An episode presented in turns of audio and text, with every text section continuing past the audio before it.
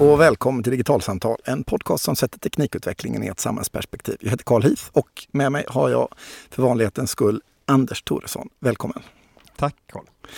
Vi eh, tänkte ha ännu ett sånt här litet ångestavsnitt där vi pratar om eh, jobbiga saker på internet. Och det vi har kommit att nörda ner oss på just denna gången, det handlar om all denna infrastruktur som finns på internet som faktiskt inte alltid är särskilt säker. Det kan ju handla om både hårdvara och mjukvara och det finns tusen och en sådana här exempel på när infrastrukturen inte är så bra som vi som konsument eller organisation med självklarhet hade kanske önskat. Eh, så ja, jag vet inte riktigt var vi ska börja eh, ta tag i den här frågan. Men om vi börjar med en sån här sak så kan vi börja med gamla standarder och gamla sätt att göra saker och ting på. Eh, och då vet jag Anders att du har funderat lite kring routrar och protokoll och säkerhet och sådär. Och att liksom det fortfarande är en massa av helt ny utrustning som fortfarande har väldigt gamla mjukvaruinnehåll. Ja, det här är ju egentligen mer frustration och ilska än, än ångest om man ska vara helt ärlig. För att det, det handlar ju om hur svårt det är som, som användare utav internet idag att göra rätt när det gäller säkerhetsfrågor och därmed också skydda sin integritet och sin, sina, sina uppgifter. Eh, det finns en gammal trådlös standard, eh, krypteringsstandard för, för trafiken i trådlösa nät som heter VEP, WEP. Eh, den är känd sedan länge att den är, ja det är som att köra okrypterat, den är så lätt och, och knäcka och därför rekommenderas man istället köra en standard som heter WPA2. VPA2. Men uh, Anders, alltså jag vet, jag köpte ju en router för inte superlänge sedan och där kommer den liksom för, då är det ju webb. Ja, och det är ju liksom det som är hela, hela problemet här. Hel, hela liksom min frustration och ilska gentemot de routertillverkarna. Som, det finns liksom ingen anledning längre att överhuvudtaget sälja hårdvara som stödjer den här gamla, buggiga, dåliga, lättknäckta säkerhetslösningen överhuvudtaget. För det är inte ens en säkerhetslösning. Bort med den, den behöver inte finnas i prylarna som säljs 2016. Men Utan... alltså, varför, jag skulle ju lätt, om jag liksom inte liksom nu råkade veta detta, det är ju lätt bara säga oh, webb, vad är skillnaden på webb och plupp och plopp? Jag väljer den här och så blir det bra sen. Ja, och det, det är ju det som är problemet. Därför jag tycker inte heller att du ska behöva kunna så himla mycket om eh, säkerheten kanske för att använda prylarna. Du behöver inte veta så mycket om hur säkerheten i en bil fungerar för att kunna köra den på vägen. Du ska inte behöva kunna jättemycket om säkerheten i, i ditt trådlösa nätverk som du har hemma heller. Och därmed faller ju också ansvaret över tillbaka på tillverkaren att de måste kliva fram och ta de kostnaderna eh, som, som det innebär att, att bli mer proaktiv och hjälpa användarna att göra rätt och riktigt i i sin konfiguration av sitt hemnätverk. Till exempel som vi pratade om. Men, alltså det finns ju mängder av sådana exempel där eh, vi har både mjukvara och hårdvara där liksom verkligheten har rullat vidare men mjukvaran känns som att den är kvar. En sån enorm frustration jag själv har det är ju med lösenord och min frustration över hur jag behöver administrera och hantera lösenord. Så där, varför till exempel måste jag välja lösenord med Eh, ettor och konstiga tecken och så byta lösenord varannan månad hos vissa tjänster. När vi faktiskt vet att eh, långa eh, lösenord som är fraser istället för korta med konstiga bokstäver är bättre. Och vi vet att när folk byter lösenord med kort varsel så ändrar de i regel bara en siffra eller en stor bokstav. Och så blir det inte säkrare ändå. Liksom, varför är det så att de här, mjuk, alltså, de här lösenorden få fortsätta att vara byggda i system som, som genererar dåligt användarbeteende?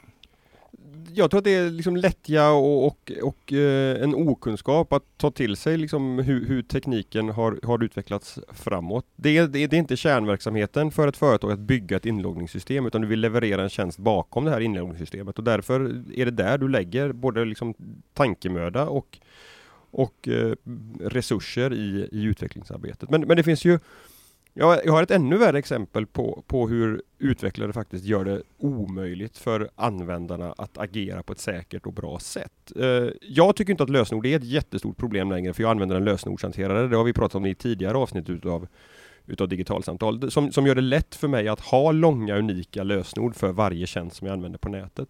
Men jag såg för ett litet tag sedan en diskussion på Twitter mellan några säkerhetsexperter som handlar om ett antal webbplatser där utvecklarna har valt att göra det omöjligt att klistra in ett lösenord. Alltså så fort du ställer markören i lösenordsfältet på webbplatsen, då använder de en ett programteknik som finns i alla webbläsare som heter JavaScript för att eh, stänga av klistra in-funktionen. Vilket innebär att jag kan inte från min lösenordshanterare kopiera det här långa svåra lösenordet och klistra in det i webbläsaren. Men varför Vilket- gör de det då? Ja, de hade massa dåliga argument för det. Det handlar bland annat om att man kanske inte vet att det är, man behöver man kan inte vara säker på att det är sitt lösenord man klistrar in, har jag för mig bland annat. Alltså det, det, det fanns jättemånga konstiga, dåliga svepskäl, men det, de, de hade liksom inget bra argument i slutändan, utan det var dåligt tänk som ledde till en dålig lösning som tvingade användarna att agera på ett sämre sätt än vad de skulle be, vara tvingade att göra egentligen. Och sen på temat lösenord så vet vi också att det är väldigt många som Eh, tar emot ens lösenord och som sen faktiskt inte lagrar dem i sina databaser på ett säkert sätt. Där de använder gammal och förlegad kryptering och lagringsteknik för att separera lösenord ifrån användarnamn och så vidare. Eh, vilket gör att även om jag har valt ett eh, supercoolt lösenord så gör ju inte det mig någon skillnad om det är så att den jag lämnar ifrån mig det till liksom tillhandahåller det mer eller mindre öppet för vem som helst som vet hur de ska hämta det. Nej, men precis, det, och det är ju liksom ett av de stora problemen, alla de här lösenordsläckorna som har varit, där, där stora företag har blivit hackade och blivit av med sina användardatabaser. Just att, att eh, de har lagrat lösenorden på ett sätt som gör att den som kommer över databasen faktiskt kan återställa på, på ett sätt vilka lösenord det, det, det handlar om. Och det är också ett, ett, ett utvecklarproblem, att, att jag som användare måste någonstans kunna lita på att de som jag lämnar ifrån mig känslig information till och dit hör ju definitivt användarnamn och lösenord. De måste jag kunna lita på att de hanterar det här på ett sätt som, som inte sätter mig i, i, i skiten helt enkelt. Och, och någonstans, det här ägnar vi oss åt varje dag när vi är på nätet. Vi Mm. tillhandahåller lösenord, e-postadresser, lämnar ifrån oss information. Vi surfar med hårdvara som har gammal mjukvara i sig. Eh, och det är ju helt omöjligt för mig som eh, konsument att faktiskt vara säker och veta vad som är en trygg leverantör och inte. För det mesta i varje fall. Alltså det, jag tänker på ett annat sånt där exempel som bara dök upp här i veckan. Som handlar om ett över tio år gammalt känt eh, säkerhetshål i en eh, standard som heter SSH. Det är ett protokoll för att ansluta sig säkert till andra datorer över internet. Och det här gamla, tio år gamla hålet, det har eh, smugit sig in i en massa prylar, så här Internet of Things-prylar. Och ett eh, ställe där det uppdagades för inte alls länge sedan var i eh, kameror som var kopplade till nätet, för övervakningskameror. Och där upptäckte man utifrån att helt plötsligt så användes en, alltså hundratusentals enheter runt om i världen för att göra DDoS-attacker, så denial of service, distributed denial of service-attacker. Eh, en, eh, traditionellt känt hackergrepp för att sänka en webbsida. Så att det var alltså inte så att någon annans dator användes som det är normalt i botnät utan i det här fallet så var det Internet of Things-prylar som kameror och andra grejer som skickade en liten förfrågan till webbsidan i fråga. Som, till slut var det så många enheter som skickas att det sänker ner de här. Och om jag går och köper en webbkamera eller någon annan mojäng liksom, eh, då hamnar jag i precis samma situation som det här med lösenorden eller med routrarna och webb. Att, eh, hur kan jag veta att den här eh, routern jag köper eller den här kameran jag köper eller diskmaskin eller vad det än är som är internetuppkopplat faktiskt bygger på god och sund teknik. Ja, men det, det finns ju ett jättestort problem här om vi, om vi liksom backar ett steg till nu egentligen. Alltså nu har vi pratat om, om säkerhetshål i SSH, vi har pratat om någonting som kallas för VEP, vi har pratat om VPA2. Alltså det är massa akronymer som en genomsnittlig internetanvändare inte känner till och inte kanske faktiskt ens ska behöva fundera särskilt mycket på vad de innebär och vad det är för någonting. Men i de här olika tekniklösningarna som har de här konstiga namnen, de finns i de prylarna som vi använder dagligen och de riskerar att vara fulla med säkerhetshål som andra kommer utnyttja vare sig vi känner till det eller inte. Och de här uppkopplade prylarna, alltså Internet of Things pratas det om som, som en ny grej nu, men, men upp, det, alltså Internet är skapat för att vi ska koppla upp datorer till dem. De här Internet of Things-prylarna, de är datorer. Det är bara att de inte ser ut som vi tänker på en vanlig dator. De är mycket mer specialiserade. Det kan vara en övervakningskamera, som en, en dator som bara ska titta på ett visst område hela tiden och kommunicera den informationen via nätet. Men de facto så är det här en dator. Och en dator, den kommer ha säkerhetshål. Och någon måste ta ansvar för att de säkerhetshålen täpps igen så fort de upptäcks. Och den enda som kan ta det ansvaret, det är faktiskt den som har tillverkat prylen från början. För jag, menar, jag tänker på om man gör någon liksom annan metafor här. Va? Så om jag går och köper en skiftnyckel och så köper jag en på ett outlet för 20 spänn i eh, hitte, så här, fyndlådan. Eh, och så tittar jag på den lite snabbt och ser att ja, den ser inte så bra ut. Men den går att använda några gånger. Och så jämför jag det med om jag går till järnaffären och köper en riktigt dyr eh, och fin eh, skiftnyckel. Då kan jag titta på de här två skiftnycklarna och ganska snabbt ofta se att den här är rimligen lite bättre än den här. Och även om det kräver lite kunskap om skiftnycklar så är det ju inte till närmelsevis eh, en så stor komplexitet som det är att jämföra webbkameror om jag går in i en eh, affär och ska köpa webbkamera. Hur vet jag att den ena är säker och den andra inte är det?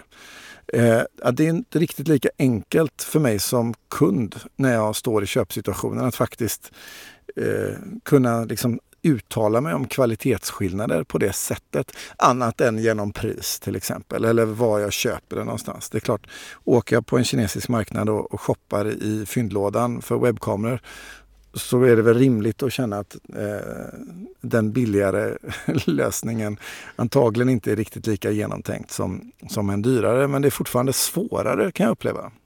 Ja, men det, det, håller jag med om, men jag skulle vilja säga att problemet är, är, är, större än så. Därför att ska du bara använda en skiftnyckel fem gånger, då kanske du kan känna att men, alltså den här billiga, den, den kommer duga. Men på nätet är det, är det liksom egentligen svårare att känna att jag ska ju inte använda min router så mycket. Så jag behöver inte ha en så bra. Men om du köper en dålig router som någon kan hacka sig in i och ändra DNS-uppgifterna så att du inte vet vilken webbplats det egentligen är som du surfar till. Utan du kan bli jätte, liksom, lätt måltavla för en phishing-attack. Vi fortsätter slänga oss med de här svåra begreppen, men, men det får vara så idag. Alltså, det, det, blir också svårare på nätet att, att avgöra när klarar jag mig med en billig sak? Och när behöver jag ha någonting som faktiskt är påkostat och fungerar bra. Därför att den billiga saken kommer kunna användas som en språngbräda för att komma åt mig ändå. Även om jag inte använder den så ofta eller så intensivt som jag gör med någonting annat. Så att, men, men liksom din, din, fråga var hur man, hur man kan, kan värdera det här. Och, och alltså... ja, det känns ju som konsument som att jag faktiskt inte kan det. Att, att det är extremt svårt för mig att så här, vad, vad är mina valmöjligheter som konsument i sammanhanget? Vad kan jag förväntas kunna i relation till de här prylarna jag köper? Jag blev tyst, för jag vet inte. Eh, nej men alltså, på, nå, någonstans så är det väl så att, att eh, en tilltro till varumärket kanske är, är, en sån sak. Att, att man får välja de stora varumärkena, alltså de som har visat sig ha ett, ett track record utav att uppdatera de säkerhetshål som, som dyker upp. Ja, som... jag, jag, är inne på att ja, men det kanske är så att det inte går. Att det kanske är så att det liksom måste vara andra vägar än min kunskap som konsument som reglerar eh, möjligheten för mig att få tillgång till, liksom, ja, som helt enkelt ser till att liksom, ta bort det absolut sämsta. Som typ så här, eh, märkning på elsaker. Det har vi standarder för mm. i samhället. Eh, kanske borde man göra något liknande i det här. Ja, alltså, köper du en router hem idag så, finns det, så ska den följa en CE-märkning som gör att den inte blir strömförande så att du liksom får en stöt när du pluggar in den. Men du har ingen som helst säkerhetsmärkning vad gäller informationssäkerheten eh, i den trafiken som kommer passera via routern. Så att det, det, är klart att det borde väl kunna finnas en, en anledning att, att resonera och fundera kring kring vilka krav som lagstiftaren kan ställa på de eh, tillverkarna som gör prylar som vi kopplar upp till våra internetanslutningar. Bruce Schneier, en av de mest välkända säkerhetsexperterna i, i världen, skrev nyligen ett blogginlägg om Internet of Things-prylar och säkerhetsproblemen med dem och landade liksom efter ett resonemang i att det, det, kommer nog vara lagstiftning som krävs här på ett eller annat sätt därför att det finns konsumenterna kommer inte vara pålästa nog för att sätta krav ställa krav på, på tillverkarna och så länge det inte det finns krav på tillverkarna så är det billigare att göra en osäker produkt än en, os, än en säker, åtminstone i det korta loppet. Sen finns det ju alltid risken att att den dagen som en eh, uppkopplad lamptillverkares lampor eh, blir ett massivt säkerhetsproblem och jättemånga av deras köpare drabbas av ett, ett allvarligt liksom, intrång på ett eller annat sätt så, så, är det klart att då är det varumärket kört i botten. Men eh, sannolikheten att det ska hända just mig är så liten så att jag väljer att ta en genväg här ändå i, i utvecklingen av mina uppkopplade lampor. För, ja, så om, om, man då landar i att liksom, då är det lagstiftningsvägen framåt för att hantera detta. Eh, då liksom lämnar man ju lite grann Eh, eller då konstaterar man snarare att ja, det, det, är nog svårt på den enskilda, för den enskilda konsumenten. Men om jag som köpare av kameror, säg att jag är en kommun eller ett landsting eller ett stort företag och ska köpa tusen kameror. Eh, eller jag ska upphandla eh, Internet of Things-grejer. Då hamnar man ju i ett lite annat läge eh, någonstans. För då blir det ju någonstans, i synnerhet om det här är en offentlig aktör som ska tillhandahålla infrastruktur eh, på något sätt. Eh, om man ska köpa wifi till eh, he, hela sin utbildningssektor eller vad det nu kan vara för någonting. Då hamnar man ju i ett lite annat skede för då kan man ju rimligen tycka att det borde kunna ställas krav på upphandlingssidan för att se till att köpa in grejer som är tillräckligt bra helt enkelt. Ja men så, så, är det ju absolut och, och jag menar där, där går ju också det, det, man kan göra både som enskild konsument men kanske i allra ännu större utsträckning som de här organisationerna och myndigheterna. Det är ju att till exempel titta på hur i vilken utsträckning har den här tillverkaren valt att använda öppen källkodslösningar till delar utav mjukvaran i sitt program? Det finns ju jättemycket öppen källkodsbibliotek för olika typer av säkerhetsfunktioner och kryptering och kommunikation och så vidare. Och då, då, det här är ju standarder och, och, programbibliotek, funktionsbibliotek som är eh, granskade och genomlysta eh, liksom på kors och på tvärs. Eh, och det hittas säkerhetshål i dem också, absolut. Men om tillverkaren istället har valt att utveckla någonting helt eget då är det ingen som har tittat på det här överhuvudtaget och det kan vara liksom nedlusat med eh, mer eller mindre allvarliga problem. Så det är ju liksom en sån här första liten eh, eh, hygienfaktor att, att välja tillverkare vars prylar är eh, öpp, öpp, öppen källkod och, och, och genomlysta och, och granskade helt enkelt. För, för någonstans så landar man ju i det, kan jag uppleva då, det är att när man köper den här typen av saker så eh, måste över tid de som är inköpare faktiskt och upphandlare bli bättre generellt sett på eh, att kunna ställa krav på de saker som köps in.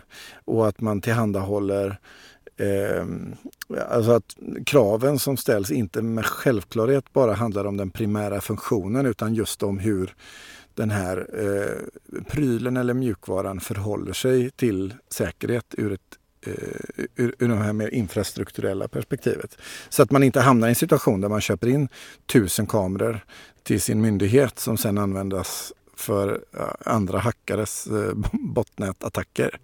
Ja, men, alltså, i, I avsnitt nummer 36 så, så gjorde jag en intervju med, med Patrik Fältström uh, och han lyfte ju just de här frågorna, att marknadskrafterna, framförallt från de stora aktörerna, är eh, en av nyckelfaktorerna framåt här för att få ett säkrare och bättre internet i takt med att vi kopplar upp fler prylar. Därför att det är de som är, har den positionen att de kan ställa den här typen av krav på, på tillverkarna utav de här prylarna som vi, som vi köper nu och framöver.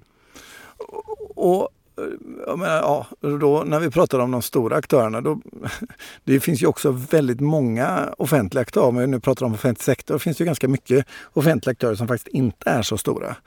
Eh, och där man kanske inte med självklarhet har eh, den typen av kompetens som, efter, eh, som man behöver ha för att kunna fatta den här typen av beslut. Eh, och då hamnar man ju i, i ett egentligen större problem. Eh, eh och där liksom också för de här aktörerna finns ett liksom ökat behov av lagstiftning egentligen. Eh, för kan vi förvänta oss av en eh, liten kommun till exempel att kunna ha järnkoll på eh, det rådande läget kring säkerhet och IT-infrastruktur? Alltså juridiskt sett så är ju saken solklar. Självklart ska de ha det. Men, men de facto eh, är det inte så att det finns andra sätt att lösa detta på. Då är jag lite inne på den här vägen som Bruce Schneier är inne på. Att också för många av de eh, institutionella aktörerna så skulle troligtvis en eh, ökad lagstiftning på det här området eh, innebära en ökad säkerhet och ökad trygghet. Ja men så är, så är det alldeles säkert. Eh, samtidigt så är det ju inte helt lätt att, att se framför sig hur, hur man ska lagstifta om de här sakerna heller med tanke på att det här är liksom hela tiden en rör, rörlig måltavla. Det, att det, det, det är liksom inte Alltså vi, vi, vet ju inte hur, hur säkerhetshålet i en, i en viss standard kommer se ut om ett halvår. Mm. Nej, det, det, gör vi verkligen inte. Men det, men det där är väl lite grann, om man, nu gör liksom metaforer med C-märkning, Eh, så handlar det om att liksom eh, säkerställa på något sätt att den eh, är vid ett visst tillfälle tillräckligt bra och att sen också finns möjligheter att uppdatera. För jag menar om man nu pratar om internet och fingsgrejer så finns det ju ett konkret problem i att många av de här prylarna är byggda på ett sätt som gör att det är väldigt svårt att uppdatera dem. Alltså då har vi till och med sådana saker som bilar eh, som vi vet har hackats eh, som innebär att du kan göra intrång i bilens dator på distans. Eh, och vissa bilmärken har en mjukvara som är byggd på ett sådant sätt att man faktiskt har svårt att eh, åtgärda ett problem utan att fysiskt få tillgång till bilen. Mm. Eh, och, och det gör ju att eh, utrullningen av en lösning, en patch för att hantera ett problem blir ju väldigt omfattande. Eh, så jag menar, det, man, det skulle kunna handla om att lagstiftningen handlar om att kunna liksom visa på hur en pryl faktiskt kan uppdateras med viss enkelhet till exempel. Absolut, och sen också en del av de hygienfaktorerna som, som, som finns. Alltså de här problemen som du tog upp med de här eh, uppkopplade kamerorna som var en del i det här stora bottnätet. Många av dem kunde ju tas över och rekryteras till det här bottnätet därför att de har standardlösenord som är kända och där angriparen helt enkelt skriver ett, ett program som automatiskt hoppar från IP-adress till IP-adress och försöker logga in med användarnamnet Eh, användarnamn och lösenord admin, admin, typ och kommer in. Alltså det, det går ju också att, att, att, ha en lagstiftning, kan jag tänka mig, utan att vara jurist överhuvudtaget, kring, kring vissa av de här mest grundläggande sakerna som man som tillverkare inte får lov att göra. Du får inte koppla upp en pryl på nätet som har en sån dålig eh, använda någon lösenordskombination kanske? Jag vet inte. Ja, eh, vi får väl ställa den frågan till en jurist framöver helt enkelt, skulle jag tro. För någonstans så eh, kan vi ju se att det, utmaningarna inom det här området kommer ju bara växa i takt med att vi eh, använder internet på ett mer komplext sätt och för in fler prylar och saker i det. Och eh, Eh, så problemet är ju inte någonting som kommer försvinna i en handvändning och ju längre tiden går desto fler äldre saker är också uppkopplade och används över längre tid. Så internet är ju fortfarande väldigt ungt. Så eh, så det här är ju bara början tror jag på en utmaning som kommer växa och där vi behöver hitta lösningar. För det är helt uppenbart så att alla slutanvändares frustration över hur lösenordssystem ser ut eller eh, oron över vilken router man ska köpa eller vad det nu kan vara, de är lite orimliga. Så, så, så, är det ju absolut. Uh, och, och alltså det, det, som du var inne på, också det här svårigheten att, att bedöma kvalitet. Alltså det, det, det tål att upprepas. Jag menar en, en, en fysisk pryl, den kan, den kan du hålla i handen och, och, och, känna på, men, men programkoden som faktiskt de här säkerhetshålen finns i, de kan du varken se eller, eller förstå om du skulle kunna se den som en, som en normal användare. Så att, att göra den här kvalitetsbedömningen och, och det liksom underbyggda, välavvägda konsumentbeslutet. Alltså det pratas ju om konsumentmakt i många frågor, men i det här fallet är det inte så himla lätt att utöva den konsumentmakten som en enskild individ faktiskt. Nej, det är en utmaning och den kvarstår och vi får väl anledning att återkomma till det här området eh, längre fram skulle jag tro och se om det rör på sig eller händer någonting. Men för nu så är det här samtalet slut. Tack för idag Anders. Eh, Tack, Hör gärna av er med kommentarer, tankar och funderingar i Facebookgruppen Digital samhällskunskap. Vi har en Facebook-sida för digitalsamtal eh, som kort och gott heter Digitalsamtal. Så gå gärna in och likea oss där. Eh, hör ni av er så går det också bra på mejl, Då är vår mejladress podcast.digitalsamtal.se och på Twitter finns vi på digitalsamtal. Är det så att ni prenumererar på oss i iTunes eller på andra eh, olika typer av prenumerationstjänster får ni gärna rate oss och skriva kommentarer. För ju mer ni gör det, ju högre upp hamnar vi i sökresultat och ju fler har möjlighet att hitta till oss. Men till nästa gång, hej då! Hej då!